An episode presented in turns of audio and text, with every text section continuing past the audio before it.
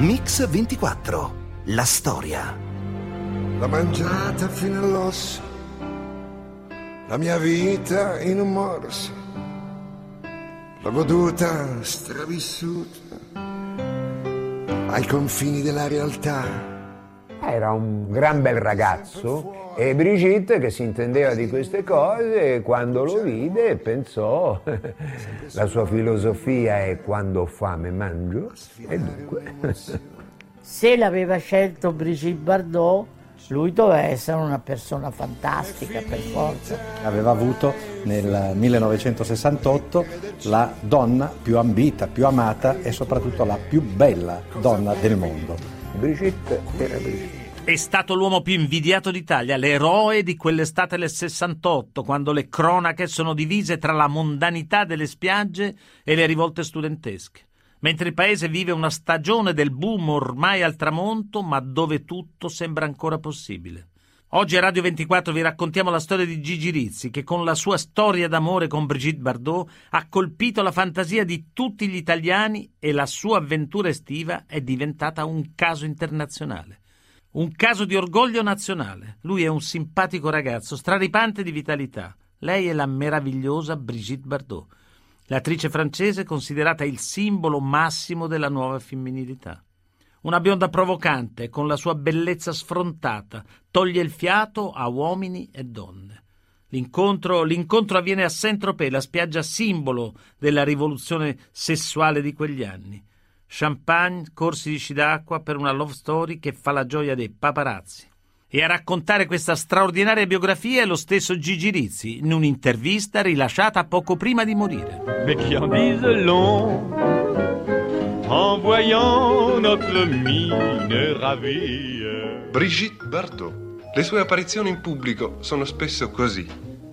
Un eccesso di successo che, straripato, ha allagato anche la sua vita privata e la costringe in casa a vivere con le tendine tirate perché vi sono dei teleobiettivi sul tetto di fronte. Nella sua fragilità, eh, nel- nella sua sessualità che sprizzava da ogni poro, però era una donna che affascinava tutti, donne e uomini. Brigitte Bardot, Bardot, Brigitte Bardot, bravo.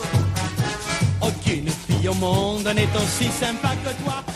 Lei ufficialmente era ancora sposata con Gunther Sachs. Il signor Sachs era un imprenditore, un uomo ricco, ma la madre Opel era una delle donne più ricche del mondo. Lui girava con questo elicottero sopra la Madrag, vestito da Dracula, e buttava centinaia di rose. Qui ci ha messo un anno a conquistare la Bardot. E una volta mi hanno chiesto, e tu quanto ci hai messo? Un'ora. Ma come riesce Gigi Rizzi a conoscere la donna più bella del mondo? È il 68 ed è in vacanza con la sua fidanzata Nathalie Delon. Io passo 20 giorni meravigliosi con Nathalie, che conosceva la Bardot, e incomincia a frequentare il gruppo della Bardot. Una sera al papagaio Nathalie era partita il giorno prima, io ero triste, e la Bardot mi dice, vieni domani a fare sci d'acqua da me, a prendere la prima colazione a fare sci d'acqua, dico volentieri, vengo. Io avevo dormito mezz'ora, non lo so, o due ore al massimo. Ci presentiamo alla Madrag, la famosa casa di Brigitte Bardot.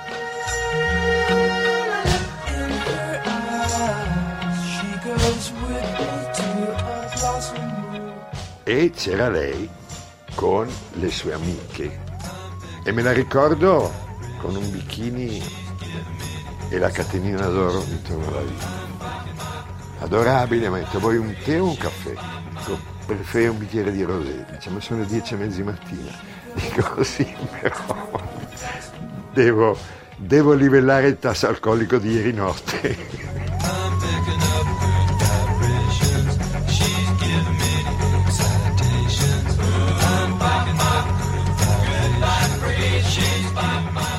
Uscimmo a fare sci d'acqua.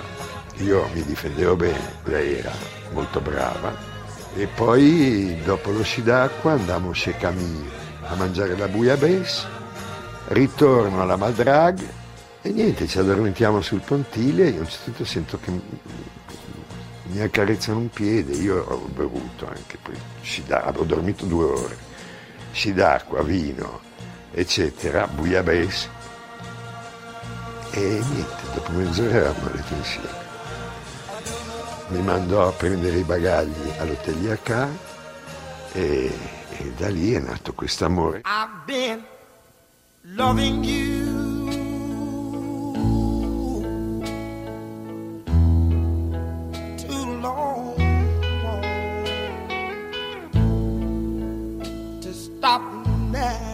mi attribuisco la cosa di averla resa felice nel senso di, di farla uscire di sera e, e di, di, portarla in questa cave, in questa boîte che era proprio un buco l'eschinato. Ballavamo, poi verso le tre andava a dormire, diceva amore io fra un'oretta sono a casa.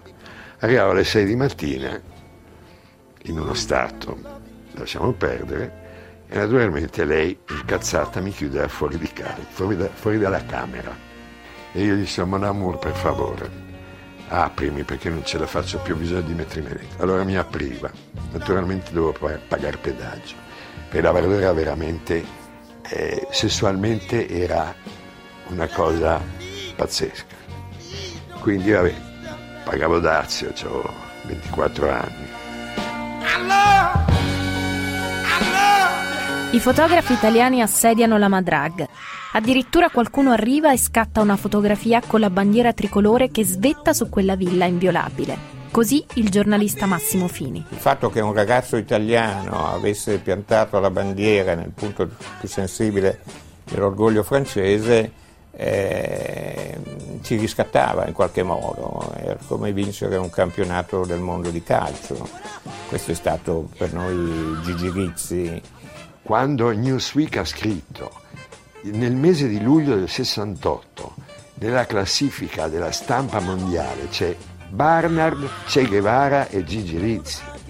Ero numero 3 nel mondo come, come press. Eh, voglio dire, e, e io impazzivo di gioia.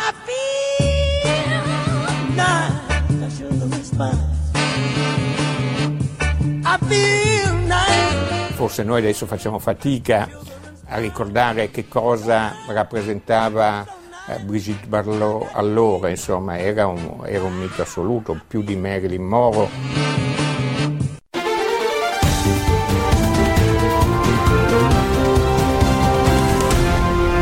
Mix 24, la storia. A Radio 24 stiamo raccontando la storia di Gigi Rizzi, è il 1968 è la vita del secondo dopoguerra che afferma i suoi diritti, la sua felicità, le nuove libertà. Rizzi è all'apice della sua vita di playboy, fidanzato con Brigitte Bardot, con quello stile che non cercava perché l'aveva. Lei era il suo stile, così racconta Natalia Aspesi. C'est le temps de l'amour, le temps des copains et de l'aventure. Quand le temps va et vient, on ne pense à rien malgré ses blessures, car le temps de l'amour c'est long e c'est court. Sino a quel momento le, le, donne, anche le attrici che in quel momento avevano la sua età, erano giovani donne, ma erano donne, non fanciulle. Lei ha lanciato il, il musetto, le mode, il modo di comportarsi, la pettinatura, i vestiti dell'adolescente che hanno immediatamente invaso il mondo. Tutte le ragazze che avevano dai 15 ai 20 anni hanno tentato di, di diventare delle piccole Bardot, naturalmente non riuscendoci, ma insomma è stato importante. Perché a parte la bellezza c'era in BB eh, tutta l'innocente malizia della donna francese, mentre in Italia tutto sommato eh, andavano ancora le maggiorate, quello che rimaneva di Sofia Loren o di Gina Lobby, insomma di quel tipo lì.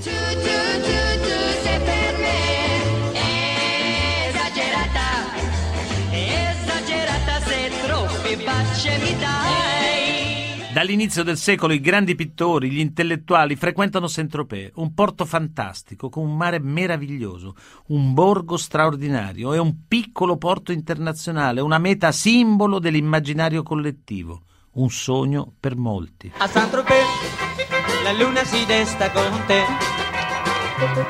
e va la twist contando le stelle nel cielo. Ma la stella ancora più bella non c'era qui vicino a me. A Saint-Tropez, ma la stella ancora più bella non c'era qui vicino a me. sentir parlare in continuazione di questa Saint-Tropez, Saint-Tropez, Saint-Tropez, sto parlando, io sono stato la prima volta nel 65, credo, 66, partimmo e veramente ci trovammo in un altro mondo, totalmente.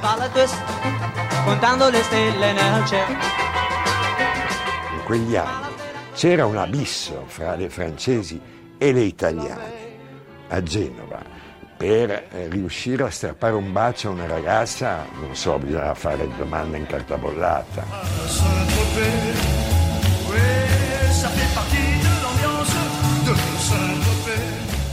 Un grande circo, se vogliamo, perché camminando sul porto alle 5 del pomeriggio, alle 6 del pomeriggio dopo la spiaggia, e vedevi, non lo so, la barca di Agnelli piuttosto che quella di Onassis, ormeggiati, e sul porto camminavano i camper con lo zainetto, camminavano tutti a piedi scalzi. In un certo senso lì sono nati anche i playboy, cioè questa genia di bei giovanotti, talvolta squattrinati, talvolta no, che con la loro grazia fisica, la loro intelligenza, il loro fascino, eh, riuscivano a portare a letto le più belle ragazze che c'erano in giro. Venivano chiamate playboy, cioè ragazzi che, che giocano, che si divertono, che non fanno sul serio. Era importante che il playboy non facesse sul serio. Noi eravamo bellissimi. Noi eravamo bellissimi nostre- eh, con i nostri capelli lunghi, le basette lunghe, queste camicie di seta a fiori, eh, le- la catena d'oro di Cartier dove si aggiungevano eh, i ricordi più importanti eh, delle donne più importanti.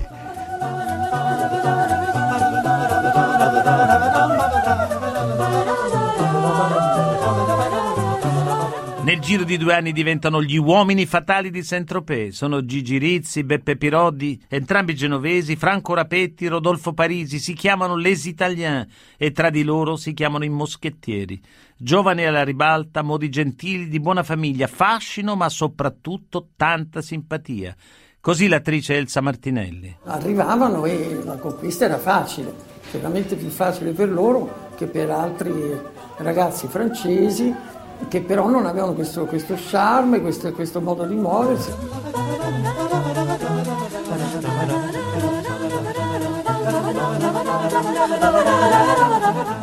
Abbiamo conquistato Saint-Tropez. Ci siamo fatti amare e odiare allo stesso tempo perché c'era una concorrenza con i francesi. Noi facciamo terra bruciata eh, nel- lì nel loro territorio.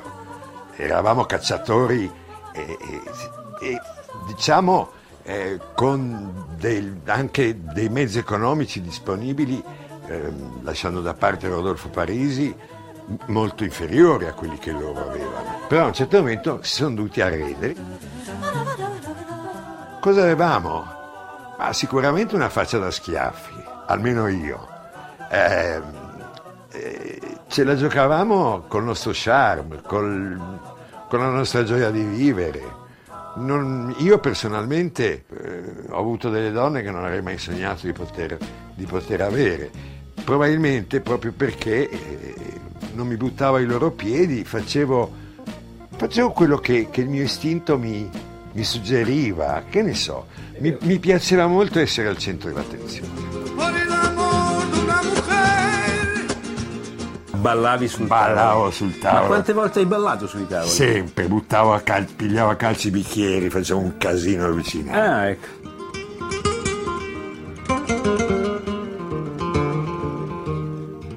Gigi era più scatenato, era più divertente, era pieno di verve, pieno di, eh, raccontava storie, era veramente pieno di humor, ballava in un modo straordinario e di conseguenza è ovvio che, che- che cadesse anche lui nella trappola di Brigitte. Insomma, vabbè, ho avuto un colpo di fortuna.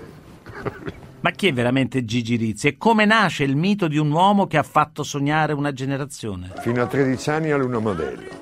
Avevo la faccia da, buon- da bravo bambino, però ero già un discoletto. Butta la chiave, butta la chiave. Cara vicina, lasciami entrare, butta la chiave del portone. Mamma che freddo. Noi avevamo 5 persone in servizio. C'era l'autista, c'era la cuoca, c'era la cameriera, c'era la tata di mio fratellino e c'era l'istitutrice. L'istitutrice era una signorina che ci, ci faceva studiare, molto carina, e la sera ci mettevamo a letto, il bacino della buonanotte sulla guancia, era affettuosa. Fino a che mi ricordo la notte del compleanno di- dei 18 anni di mia sorella, questo bacio non fu più un bacio casto sulle guance, fu un bacio vero. Quella sera io avevo 13 anni e mezzo e finalmente eh, lì eh, mi, mi insegnò Tra i 14 e i 15 anni, Gigi Rizzi si accompagna già con bellissime ragazze che frequentano le spiagge di Portofino, Paraggi e Santa Margherita Ligure.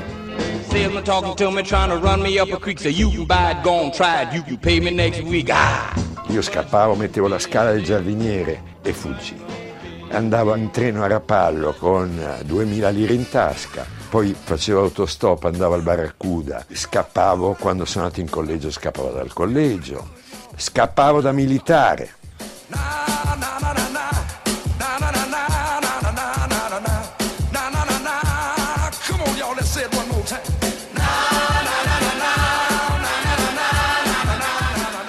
Avevo la mia 500 posteggiata fuori col mangiadischi e con questi 45 giri tutti che poi il sole distruggeva. Partivo alle sette e mezza dalla caserma e venivo al covo di Santa Margherita. Ci mettevo tre ore, piuttosto che alla capanina a Forte dei Marmi o, al- o alla bussola. Vorrei vedere la vita con gli occhi tuoi. Vorrei capire perché non ti fermi mai, non riposi mai. Allora esistevano ancora i lenti e mi ricordo che attraverso questo ballo si, immediatamente uno si rendeva conto se succedeva qualcosa.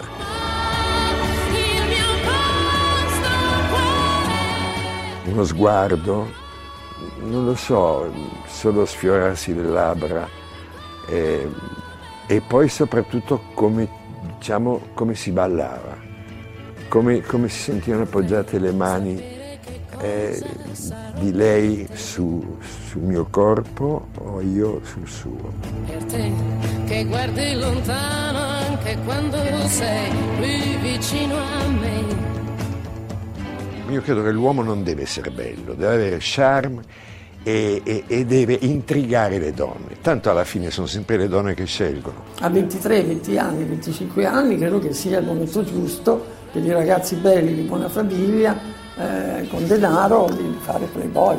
Gianni Agnelli ha cominciato a lavorare a 33 anni, parliamoci chiaro.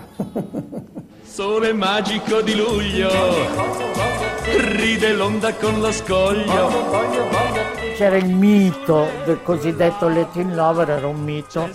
Questi uomini estivi che magari facevano i bagnini o altre cose nelle spiagge italiane. Sole magico di luglio.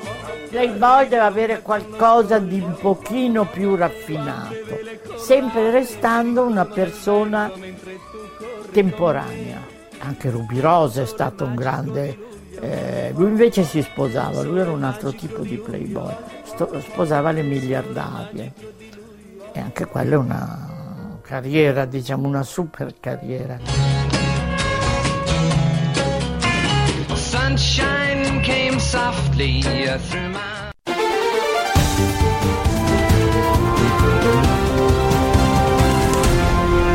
Mix24. La storia.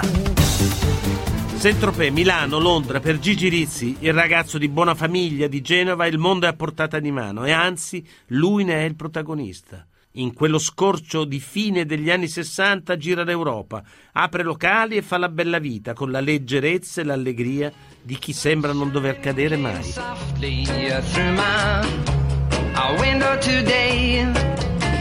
Parto per Londra con la mia fedele lancia Fulvia, 66 dopo il militare.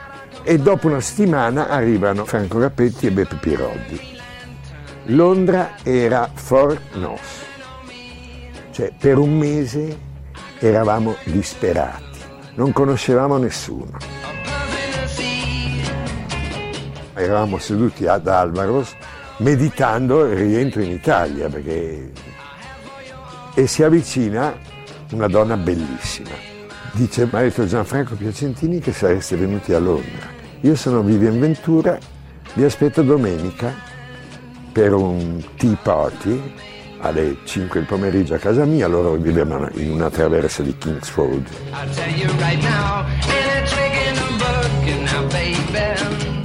Tanto arriviamo in una nuvola di hashish e conosciamo Roman Polanski, la sua prima moglie Sharon, Charlotte Rampling. Niente, da lì scopriamo Londra.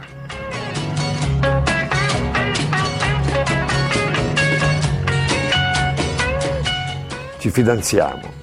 Rapetti con Barbara Boucher, Beppe Piroldi con Jacqueline Bisset e io con Fiona. C'era il Revolution dove ho conosciuto eh, Christine Killer. Non so se Christine Killer aveva avuto una storia d'amore con un ministro, con Profumo. E era stato uno scandalo perché lui, in, in noti d'amore e, e di più, aveva confidato a questa qui delle cose segrete. E mi ricordo che il mio caro amico Daniele Senatore una sera eravamo al tavolo insieme. Dice, ma Christine, what are you doing for living? I'm just fucking around.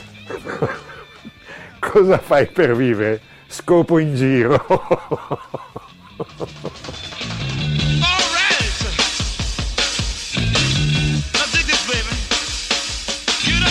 Sono ragazzi pieni di vita, hanno voglia di divertirsi e fanno il loro 68, che è fatto di donne, di poker, di gioco, di notti, di tutte le cose che normalmente piacciono ai giovani.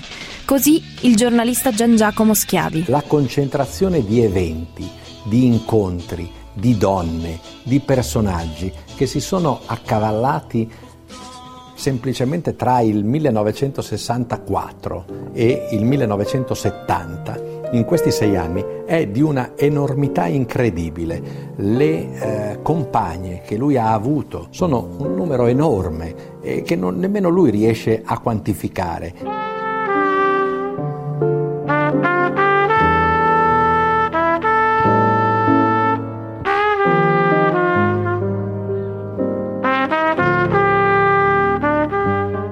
La più bella donna che ho avuto come bellezza, Anne Tarkel era di una bellezza strepitosa. Non ho nessuna foto con lei. Eh, con Isa Stoppi, che era la numero uno in Italia.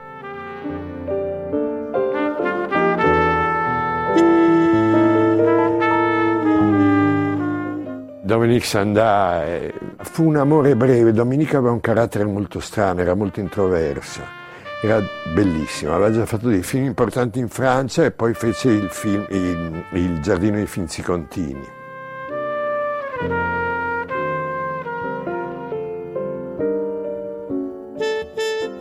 Qui abbiamo Verusca.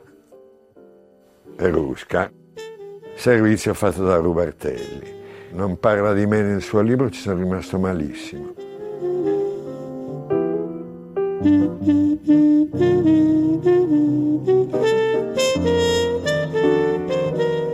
Quando vive in casa mia si metteva una mia camicia, i suoi stivaloni con le frange, un cinturone di quelli alti che si usavano a quell'epoca e usciva vestita così, con le mutandine sotto e basta. Era, era una donna incredibile, è una donna incredibile. Alla domanda ne hai amate tante. E la sua risposta era sì, ma sempre una per volta, perché una per volta perché dovevo dedicarmi soltanto a lei. paio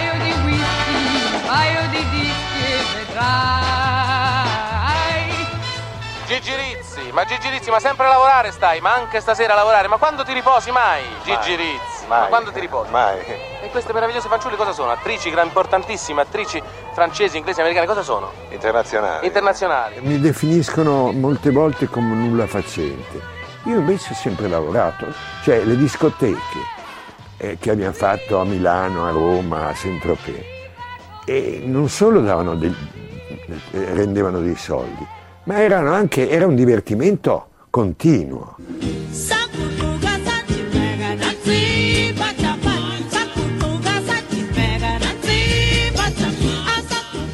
Devo dire che le donne non mancavano.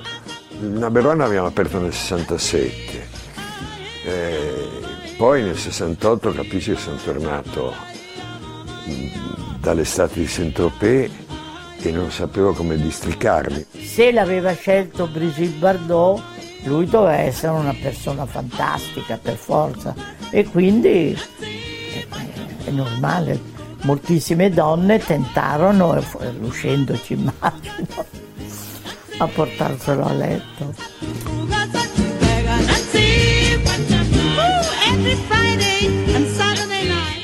La mia sciagura è che dopo il one alle 4 di mattina io portavo sugli amici e la festa partiva e si incominciava a giocare a carte, si faceva alle 7 di mattina. Erano i tavoli infernali di poker di Singapore. Poker è, insomma, è, è- è un gioco che ti dà emozioni violentissime e ripetute. Il viziaccio del gioco, perché ho buttato via tanti di quei soldi al gioco. Ma Gigi Rizzi presto si scontra con quelle che sono le cadute di chi vive soltanto di notte. È qualcosa di pericoloso e questo qualcosa è la cocaina. Io ho iniziato a 18 anni, in quell'epoca eh, era una cosa saltuaria, cioè intanto non si trovava, costava una fortuna, mi ricordo esattamente quanto costava, 30.000 lire al grammo. E- ed era, una- era considerata una droga d'elite. C'era un giro di persone che ne facevano uso, però era un giro molto ristretto, sia a Roma che a Milano.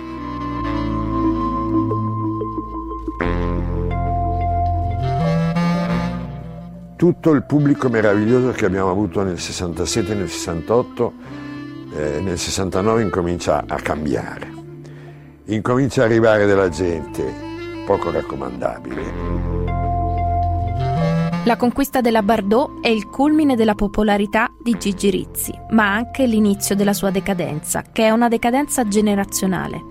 Quella generazione che a Milano va al Charlie Max, al Nepenta, al Covo di Santa Margherita e che nel 68 sparirà. cedo la mia quota del number one per pochi, pochi soldi e vado a Roma dove si sta per aprire il number one di Roma.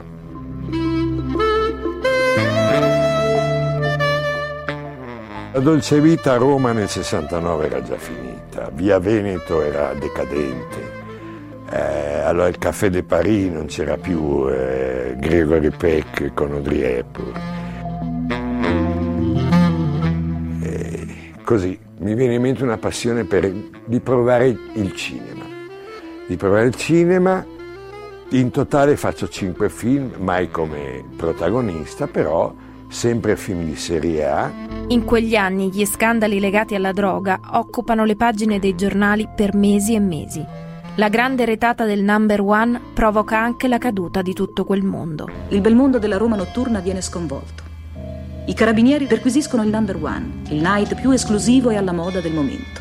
Il testimone d'accusa, colui che collabora col giudice Sica, è Pierluigi Torri. Nel suo nuovo ruolo di moralista d'attacco, accusa i suoi amici e parla sciorinando decine di nomi. Scoppia lo scandalo number one. Il mio avvocato mi dice Gigi, cambia aria, sono finiti tutti in galera. Lo, lo scandalo provocato apparentemente da Pierluigi Torri che aveva litigato con Vassallo, che mette la cocaina in bagno, chiama la polizia, number viene chiuso, io ero finito in una fogna a Roma, a frequentare della gentaglia, eh, in delle partite di poker truccate, eh, mi sentivo perso, non ho più voglia neanche di avere una bella donna di fianco, una donna, una donna per cui valesse veramente la pena, anche perché erano loro stessi che mi evitavano. Sono finito in una fogna. Così è lo stesso Gigi Rizzi che racconta il momento più buio della sua vita.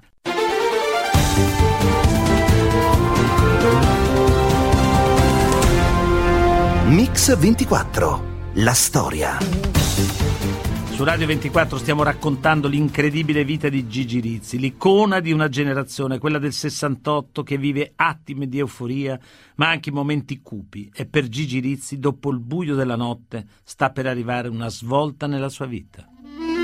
A un certo punto decido, dico, bene, ci vuole un cambio di vita, dico, prendo questa decisione di andare a vivere in Argentina.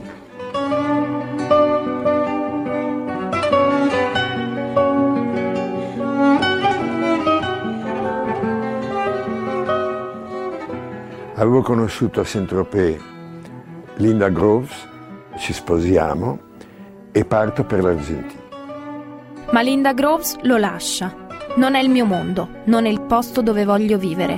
Questo è un posto da eremiti e io me ne vado. Al nord dell'Argentina, vicino al tropico, nella regione di Tucumán, mi compro questa, questi 4.000 ettari di niente. 4.000 ettari da disboscare sono tantissimi. Incomincio a fare una vita molto sana, incomincio, ho ritrovato il giorno, ho ritrovato la gioia di vivere. Il secondo anno che ero lì conosco la madre dei miei figli, Stella, che era sposata, si separa. Questa donna mi ha dato tre figli, ho passato dei 14 anni con lei, 12 anni bellissimi. Ma forse uno come lui non può resistere troppo a lungo lontano da certi luoghi ed a un certo punto si riavvicina alla città. Compriamo casa a Buenos Aires perché i bambini crescevano e avevano bisogno di una scuola di un livello un po' migliore di quello che poteva offrire la regione di Tucumán al nord.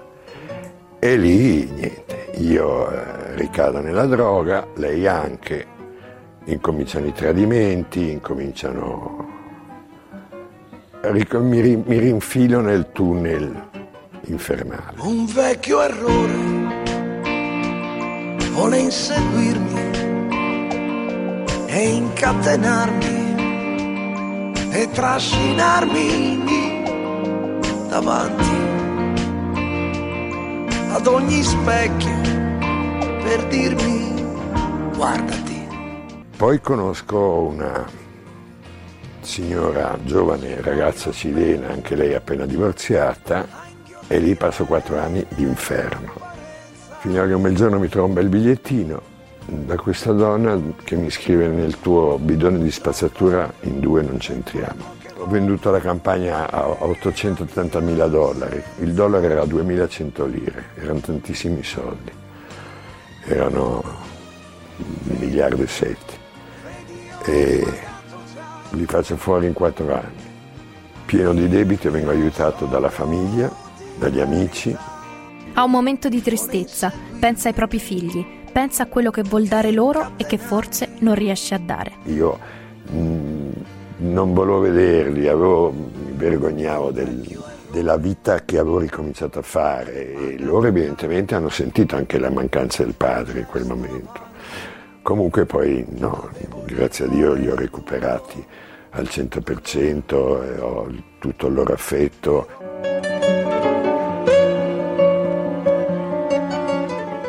Un bel giorno conosco Dolores. Intanto eh, mi ero già curato, quindi stavo bene. E vado a vivere a casa di Dolores, mi rimetto a lavorare. Dolores mi dice se fra dieci anni siamo ancora insieme ci sposiamo. E siamo sposati da nove anni, quindi 19 anni insieme, un altro anno facciamo dieci anni di matrimonio. E beh, e siamo qui. Oggi come oggi. Lei lavora moltissimo, lavora in una ditta di mio cognato nel settore del riso. Io in questo momento faccio quello che posso, eh, sono anche passato di moda perché io fino a due anni fa faccio almeno 20, 20 trasmissioni all'anno in televisione, un po' di soldi a casa li portavo. L'ho pagata a caro prezzo, ma nessun rimpianto, nessun rimorso. Ho stramato, stravissuto, c'era la musica al Cecil Bar. Quando, sei un- quando hai vent'anni ti senti immortale, poi arriva un certo momento in cui i nodi vengono al pettine e dici ma perché solo questo, unicamente questo? Potevo anche eh, dedicare un- una piccola percentuale eh, di tutto quello che ho fatto anche pensando al mio futuro. Ma son qui, ancora in piedi, a piedi nudi. Continuano a presentarmi come Gigi Rizzi, ex Playboy, già Playboy mi sta sulle palle. E ex Playboy mi sembra patetico. Allora ho detto, signori, sono un play nonno. Ecco, ho tre nipotini meravigliosi. E quindi chiamatemi play nonno, per favore. O se no, semplicemente Gigi Rizzi e buonanotte.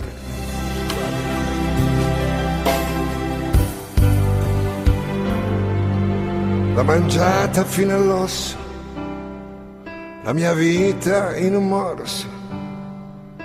L'ho goduta stravissuta ai confini della realtà.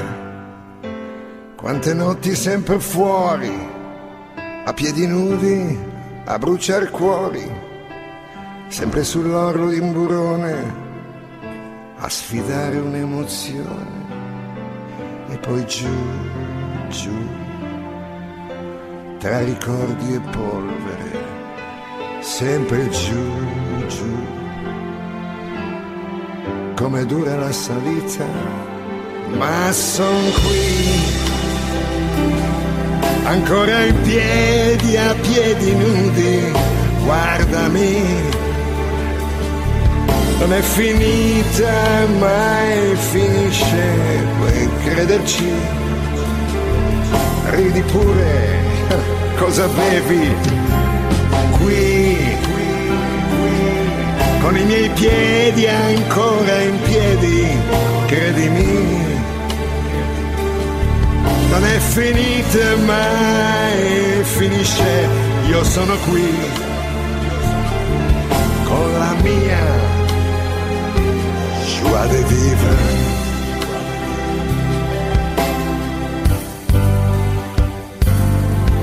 L'ho pagata a caro prezzo, ma nessun rimpianto, nessun rimorso.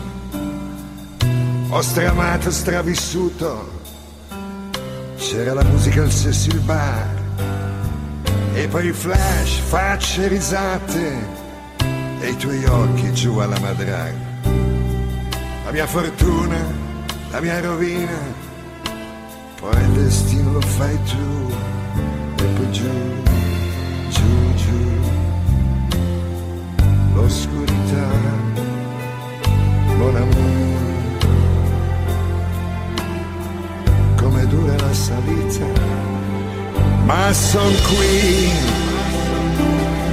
ancora in piedi, a piedi nudi, guardami, non è finita e mai finisce, ora puoi crederci, ridi pure, cosa bevi? Qui, con i miei piedi ancora in piedi, credimi, non è finita mai finisce, io sono qui. Con la mia. Joie de vivre.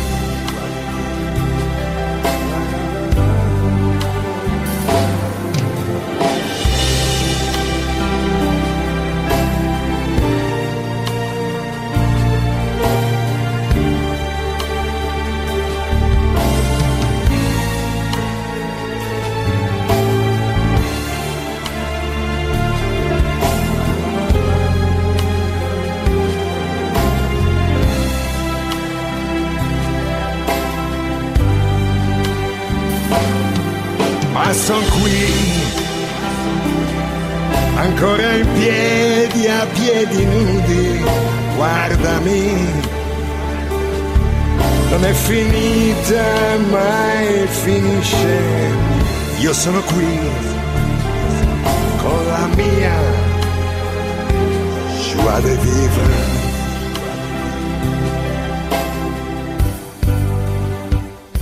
Joie de vivre.